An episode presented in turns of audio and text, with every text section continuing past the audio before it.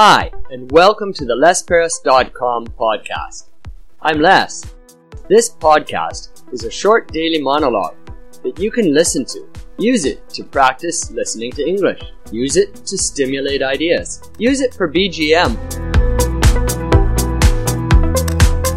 Hi, and welcome to the Les Paris podcast. You're listening to episode 98. Yesterday's episode was about origami, and today, episode 98, is about typing. Typing. Can you type on a keyboard? When I was in high school, I took a typing class. I didn't get very good. We measure typing in English in words per minute.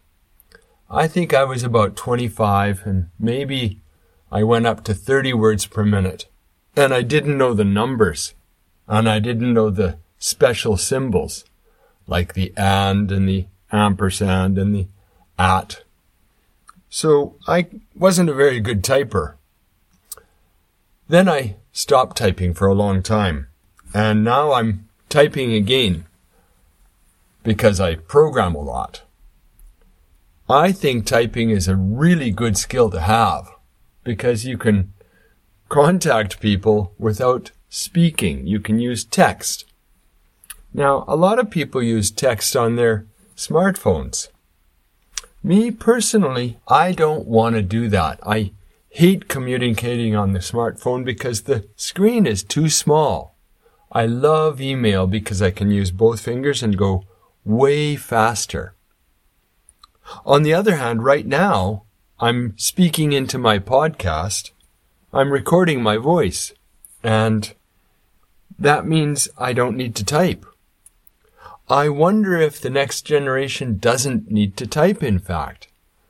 These days, artificial intelligence is going crazy, and it seems like we don't need to type. But something about artificial intelligence just strikes me as wrong. I don't trust it. I think that maybe somebody's going to keep my data. If I can interact with the computer directly to program it or to send emails, I feel safer. How about you? Can you type? And can you type fast enough that it's not a bother for you? And what do you think? Should we te- teach typing in schools? Maybe the kids need to type. Let me know what you think. There you have it. Now we've come again to the end of another episode of the Les Paris podcast. This is the end of episode 98 about typing. Tomorrow, I'd like to talk about chess, so please be sure to come back and listen in when I talk about chess tomorrow.